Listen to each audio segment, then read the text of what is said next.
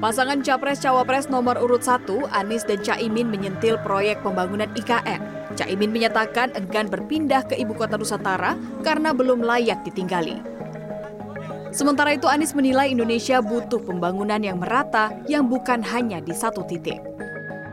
Yang dibutuhkan di Indonesia hari ini adalah pemerataan pertumbuhan, di mana pembangunan itu dilakukan bukan hanya di satu lokasi, tapi di banyak lokasi.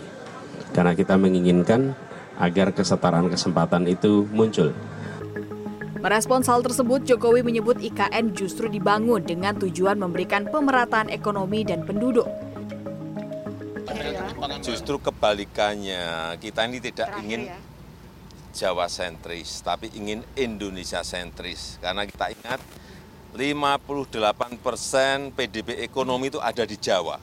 58 persen dari 17 ribu pulau yang kita miliki. Yang lainnya mestinya kan ada pem pemerataan. Ketua Umum PDI Perjuangan Megawati Soekarno Putri juga tak ketinggalan mengkritik pemerintahan Jokowi. Megawati mengaku geram dengan sikap penguasa saat ini yang dinilai seperti penguasa pada masa Orde Baru. Republik ini penuh dengan pengorbanan tahu tidak?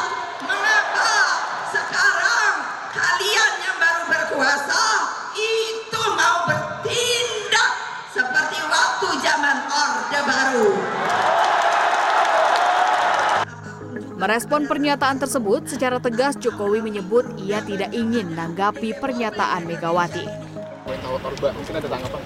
Saya tidak ingin memberi tanggapan. Baik, makasih Bapak. Selain menyebut penguasa seperti Orde Baru, Megawati juga kesal karena merasa tidak dihormati, padahal ia merupakan Presiden kelima Republik Indonesia. Tim Liputan CNN Indonesia. Tanpa melalui perundangan yang ada di Republik Indonesia.